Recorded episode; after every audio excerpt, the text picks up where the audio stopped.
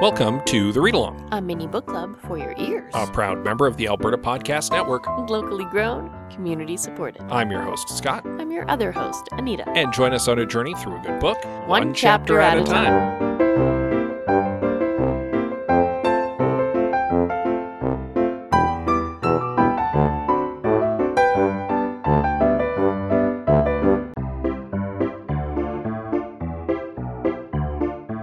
This episode of The Read Along is brought to you by Taproot Edmonton, which publishes curiosity driven stories, topical newsletters, and locally focused podcasts, all in the service of informing Edmontonians about their community. Taproot publishes a weekly tech roundup sharing local headlines and upcoming events to help you stay up to date on what's happening in Edmonton's tech community. Subscribe to the Tech Roundup for free at taprootedmonton.ca.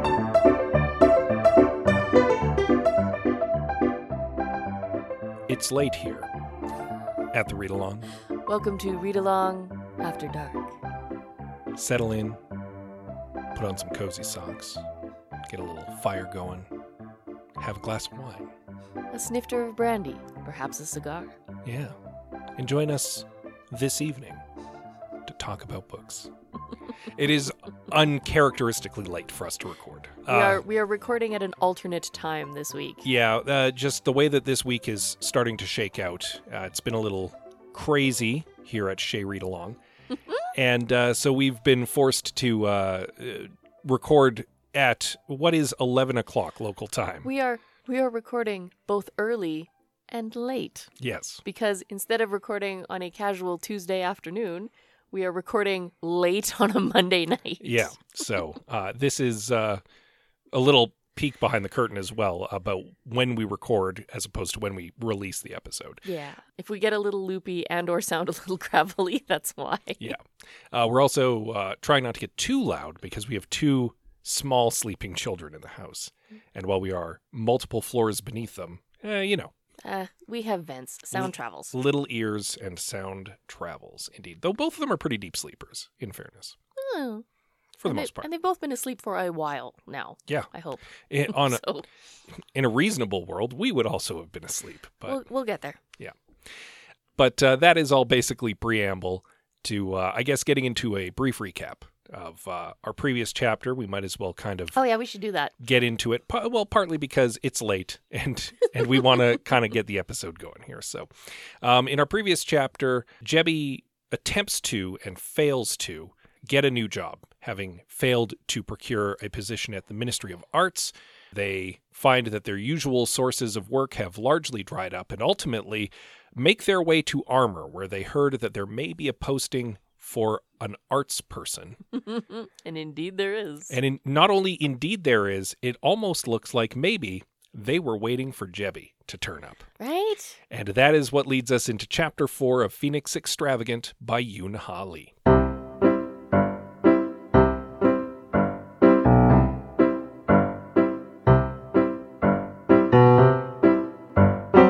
So the chapter begins with some paperwork.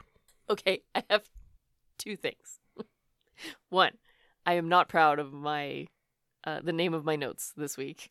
I named my notes from frying pan to dragon fire. At the time, it made sense. Even now, when I'm extra tired, is a terrible name for my notes. Second thing, Chubby calls all of this paperwork a small infinity, and I love that turn of phrase so much. I need to start using it. I'm going to steal it. I'm going to be blatant about it. I'm going to steal it and start using it because I love it so much. apparently Hefandin had uh, taken the day off essentially to help them go through these papers and, and get settled into their job. And indeed, it does take a while to not read the paperwork. No. just sign it. Yep. So, which means to me that there was just an obscene amount of it. And, Well, and- like some of those contracts must have been pages and pages long of fine print and uh, terms and conditions, right? Well, well, and yeah, I mean, Jebby's also kind of still shocked by all of this. yeah. and so isn't in exactly the the best frame of mind to be going through probably dense legalese. Probably. Uh, it's a government job. There's going to be dense legalese. And it's probably going to come back and bite them. like the the Rosani Empire is clearly very bureaucratic, Mhm. and so the paperwork necessary again, there's going to be a lot of it. It's going to be very meticulous, Yes. It's Yes. going to be filled out in triplicate. Yep. Several different departments are going to have a copy of it. It, this is a thing. This is a thing. Uh, Jebby asks about going back to Hack's place to get their art supplies, and Hefandin's like, already taken care of. Don't even worry about it. this is problematic on multiple levels. So Jebby is told, essentially in a nutshell, that the job is mostly about painting masks for the automata. And Jebby posits, well, this must have to do with the magic that animates them. And Hefandin's like, yeah, that's, I mean, that's not a secret. it's, Yeah, like that's that's not a spoiler. Yeah. Pretty obvious. Uh, Havandon leads Jebby downstairs, and this is an interesting thing. Jebby actually starts to get claustrophobic as they descend because the idea of a basement level, pretty alien concept. Yeah. Um, and that makes sense. Like uh, in kind of like a Korean or more Asian style architecture, the impulse would be to build up. Yeah. Basement levels would not really be a thing so much. Not not really. No. And so the the fact that Jebby is led down several floors actually is uh, is quite distressing in a certain way. I'm a little surprised, or, or maybe it's just because this is Jebby's point of view, uh, but I'm a little surprised that no one noticed that they were doing massive underground construction by the palace? Someone probably did, but again, that person's not going to be Jebby. Jebby's not the most observant person. Right. For someone who's very observant in many ways, because Jebby's an artist and is very good at like studying people and studying subjects, Yes. Fine no- details. noticing the fine details, Jebby is also oblivious. Yes. Uh, I'm going to start a counter, I think, because in this chapter it's been very glaring.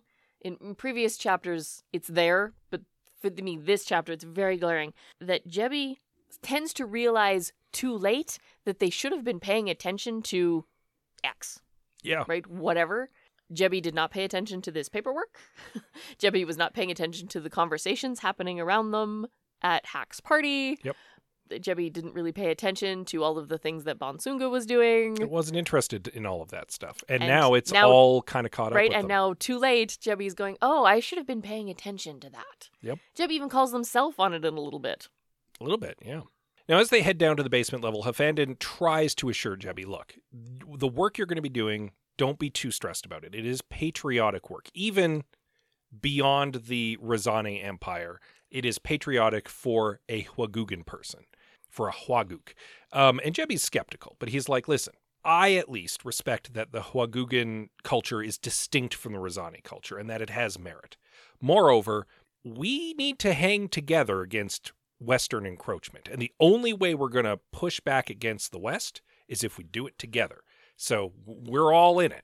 the enemy of my enemy is my friend Jebby is caught a little off guard by like the passion with which Hefandin is like, we need to, we need to fight the West, and we can only do it if we have each other's backs. And Jebby's like, whoa.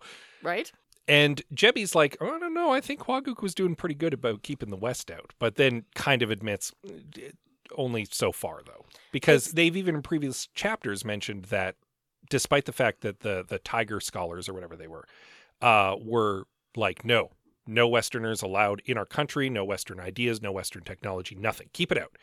The fact is, they were trading with their neighbors still, and their neighbors were being influenced by Western culture. So Yeah. it was still trickling it's in. gonna it's gonna leach in yeah. it's it's really hard to be entirely isolated I mean, it just it just is it's just really hard you can sabotage the data core of the ambassador to the empire, but it's not going to stop his backup from still knowing something and bringing it home. right Little memory called Empire called back there. if this is the first book that you've uh, that you've been following us with, and you have not followed A Memory Called Empire, highly recommend going back and listening to that one. Uh, Memory Called Empire by Arkady Martin, uh, one of our previous read throughs. Excellent book, similar to this one. there There's- are there, there are there, are, are a lot parallels. of a lot of Yeah. parallels i agree If if you're enjoying this book, you'll definitely enjoy that one. Jebby is led down several levels to a well-secured chamber beyond a set of like metal double doors, leading into a vast room, which is essentially an aircraft hangar. yes Uh, underground Yeah, in which there is a chained-up dragon robot. yes Yes, yes you know as you do as you do. Jebby uh, is not as you do by this. Jim, right? This is all. This is a lot. This is a lot for anyone to take in all at once. Yeah, like Jebby's never seen a non humanoid automata and immediately is like, oh, well, I suppose it makes sense that there could be a non humanoid automata, but the idea of a mechanical dragon never occurred to them until this moment. Nope. And there is one right there Yep. in front of them. Right. Uh, I, I almost said in the flesh, but that is not. No. It is not flesh. uh, this is Arazi, w- a word that means storm in Huagugan, though Jebi assumes it means something else in Razani. It might not. It might not. Now, Jebi is also familiar with dragons. Apparently, they're benevolent creatures. They do things like help bring the rains. The Huagugans, in particular, have like a patron dragon, uh, the dragon queen under the sea, is what it is called. Right? That's Yeah. nice. And now Jebby is standing there facing a basically a war dragon. Yeah, like dragons are, are peaceful, benevolent creatures. Arazi is not those things. No. Very obviously, there is a Yes. green circle of don't get any closer than this on the floor. Right? I don't think Jebby intended to have their soul utterly crushed this morning when they left the house. No, probably not. Mm. Jebby is formally introduced to their new supervisor, uh, Vey, whom clearly Hafandin and Vey do not have a great relationship right from jump. There's an iciness between them that Jebby picks up on. Oh yes. Um, Vey is also a duelist, apparently the the ministry duelist, because when when the ministry's honor is besmirched, you call upon the ministry duelist to defend the ministry's honor. Yes. That's just that just tracks. And one would assume that the duelist for the Ministry of Armor They're pretty good at their job. probably. Hafandin takes his leave, makes his way back up to his fancy office, and Jebby kind of gets right to the point and is like, "So that dragon thing is that is that super dangerous?" And Vay's like, "Yep." And guess what? You get to be one of the people who gets right up close to work with it. Ah. Vay actually brings us back to a rumor around this point that Jebby half heard a few chapters back that we commented on about a massacre at an outlying village. Yes. Um, at the time, I personally had kind of thought that it was a massacre of rebels that had taken place that they were talking about, but apparently, no, it was not. The, what was massacred was a Rosani garrison. Mhm. And it turns out that that's because they were testing Arazi at that garrison, but something went wrong, and the dragon killed everyone, including the former head of the project, Yeah. which is. Which was not the murder we had supposed, but also kind of still murder. Kind uh, of still murder. I mean, if a robot kills you, were you not murdered by that robot? Yes. There you go. Agreed. That's why you were. should. This is why you don't program robots to kill.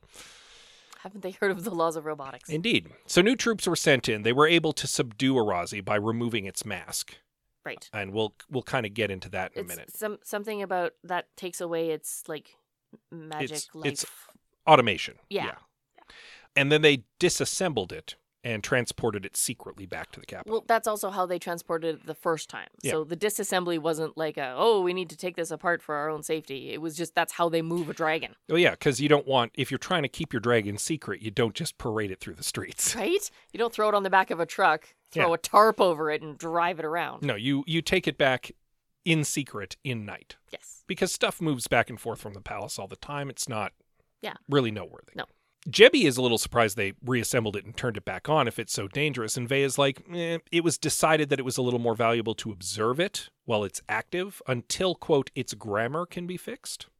yes. Assuming at some point we'll get a detailed explanation of that. And we kind of can surmise Yes, based a little bit on context clues here. Um, but it is an interesting choice of words. My guess at this juncture in the chapter, and it's kind of backed up later on, is that the writing on the automata is essentially magical computer code. yes. That's what I got to. Yeah, and I will uh, put a pin in that because we'll come back to it Mm-hmm. in, a, in a little bit. So, number one, Jebby now understands how the old artist died. Yep. And B, why no one is eager to take the job. Yep. Because everybody who was working on the project is now afraid of the project. Yes. All very valid concerns. Yeah. In so many possible meanings of the phrase, Jebby is in over their head. Oh yes. Um, they ask why Vey is there. Uh, because it seems weird that a ministry duelist would be in charge of this project. And Vey says that they actually asked for the job after Semi, the old artist, died because they were friends. And Vey doesn't blame Arazi for the death because Arazi's a machine and it was an accident, Yeah. but wants to be there to ensure that such an accident does not reoccur. They also thought that she might be of use because they don't know the quality of the notes left behind by Asemi for the new painter, and uh, they felt that she might be able to kind of fill in some of those gaps. especially because Asemi's old assistant is in the wind. Nobody knows where the assistant went. Uh, they were not killed in the massacre, but they are on the lam and uh, with a hefty bounty on their heads as well because they are privy to state secrets.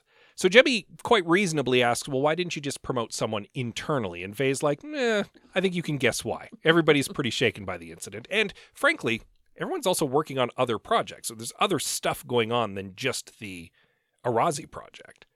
So everyone's kind of busy. We we needed someone new. It was inevitable that someone new was going to be brought in. Mhm. So they just decided to do this. And Jebby's like, "I don't believe that at all." Nor should they. Something is up here. Vay leads Jebby to their spacious little apartment, Spacious and underground, right? disturbingly close to the dragon hangar as well. Right? Like Yeah. right next door. It's like, here's the dragon, and this tiny hallway right next to the dragon has your room. Yeah. Oh. And then down this hallway is your new workspace, which is a nice workshop area. It's subdivided a little bit. There's some other people working in it. Yeah. it's- Uh, there's screens up, dividing it up for people, Yeah. right? Yeah. And Vay explains at this point kind of what we were discussing before. Basically, the automata are indeed programmed by both a combination of the characters used on their masks and the paints used for those characters. Yes. and the combination of those uh, imbues them with whatever characteristics they are required for their job. Um, and she's like, "I'm gonna have Sean here, another one of our artists, give you a little rundown on on how this all gets done." And Sean does indeed give quite a demonstration. This this hurt me. This hurt my soul. This these these next like two paragraphs. Well, it also hurts Jebby's soul. Yeah. I'm I'm legit surprised that Jebby didn't just pass out or something. I mean, Jebby had to be restrained. Oh my god. So, in a nutshell, the Rosani break down priceless artworks. The older and more original, the better. Uh, and use them as the base for pigments for their magical paints. Uh, Hack, it seems, has been funneling them original works to do this with. I don't like hack anymore. Um, and Jebby's job will, of course, be to take these paints and write a new code for Arazi so Arazi can be used without going berserk and killing everybody. Again. Jebby is horrified Yes. by all of this. Anita was horrified. They also realize they're trapped because as of that moment, they now know too much. Yep. And so they are no longer free, basically. Nope. Um, and it kind of goes back to Hefandin's comment last chapter you're not a prisoner, but if you leave, it will be infrequently and under guard. Yeah. and also why it's- they wanted Bongsunga as insurance, Yep. because uh, this is a big deal. Mhm. Uh, Jebby also comes to the conclusion that Vey is not just there as an advisor, but is basically there to keep everyone in line. And if anybody tries to run for it, a skilled armory duelist is going to be there to stop them. So there is danger. Hooray! And that's the end of chapter four. Yes. So my my comment last episode about how a gilded cage is still a cage. Mm-hmm. Well, this is now a very fancy, very large underground gilded cage that is still a cage. Yeah, that uh, Jebby gets to share with a dragon, yeah. with a crazy robot dragon. Good fun. Right. So this Sean guy has a particular set of skills, doesn't he? Yeah. Yeah. He seems very good at identifying what artwork will translate into what pigment. This is what I wrote about him. a very heartless artist with a particular set of skills. Yep. I don't care what nationality you are from. How can an artist stand there and watch another priceless work of art be destroyed? Like I how mean- can he do that? How can he how? I mean- How? We don't know that he doesn't also have family members who are under protection.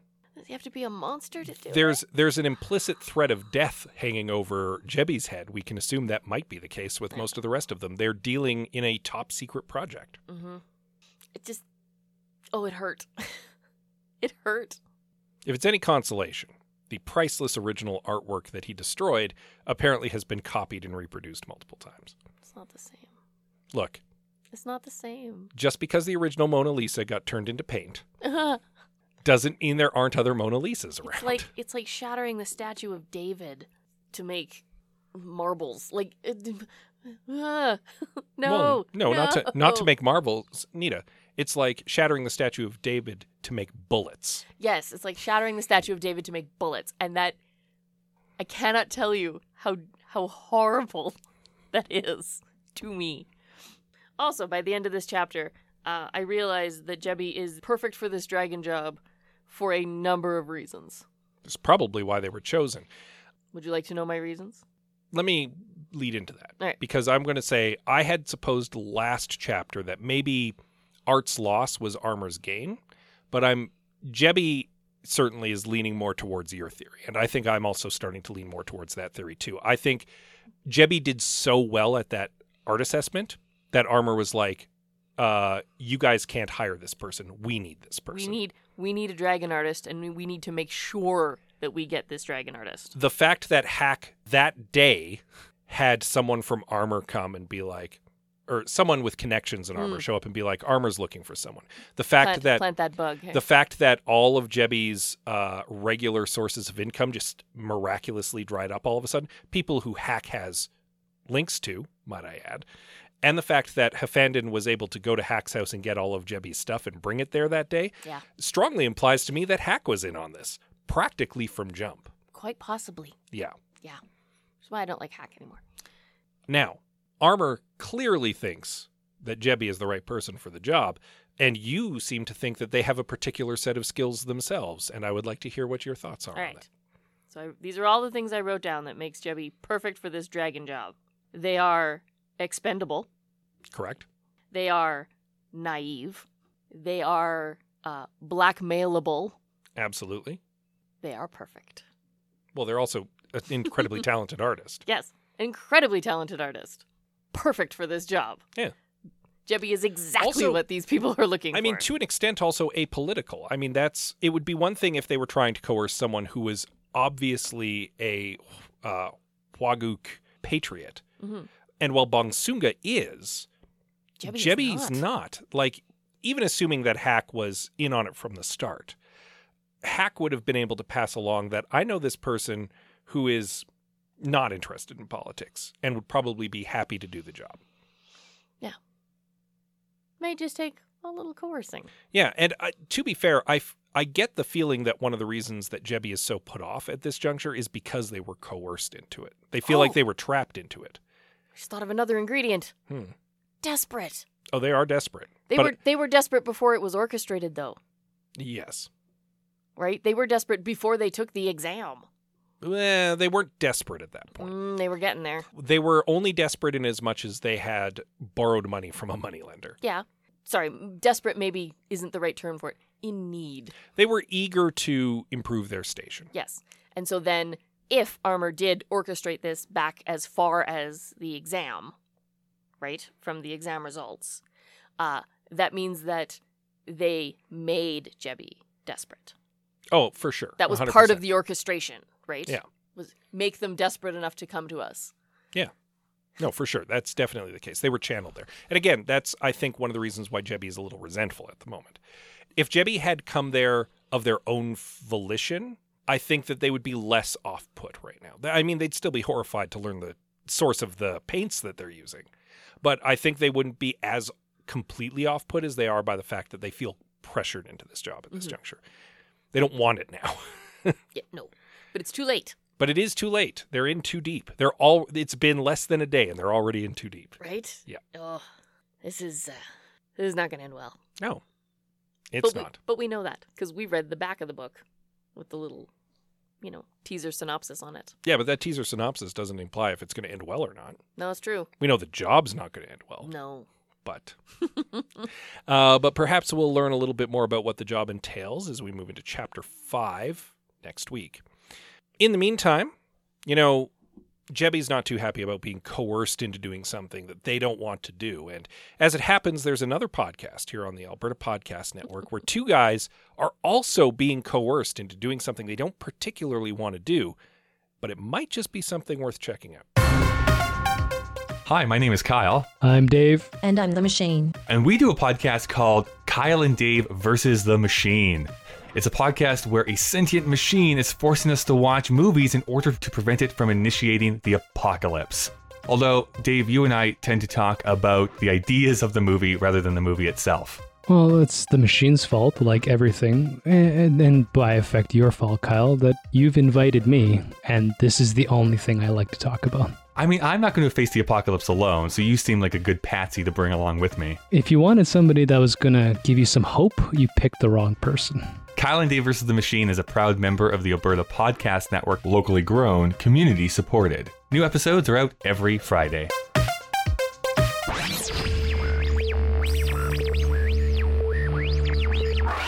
Kyle and Dave versus the Machine. Great title. And you should definitely give them your support because they are preventing the end of the world. Thank you for your service, guys. Uh, you can check out Kyle and Dave versus the Machine and all of the other member podcasts right now at albertapodcastnetwork.com. Uh, one of them is going to absolutely tickle your fancy. Uh, you can download it on your podcatcher of choice while you're there. It's probably where you're catching our pod. That seems likely, yeah. You could give us a little rating and a review. Oh, you sure could. That could help us out a lot. It would. You can also reach out to us on social media. Yes. We are on Twitter, Instagram, Facebook, and Goodreads. We are at the read along on most of them. You can also email us directly. Yes, we are the read along at gmail.com. We promise to read your messages. Well, Scott does. And with that said, as always, we love you very much, and we'll see you next time. Probably for more dragon things.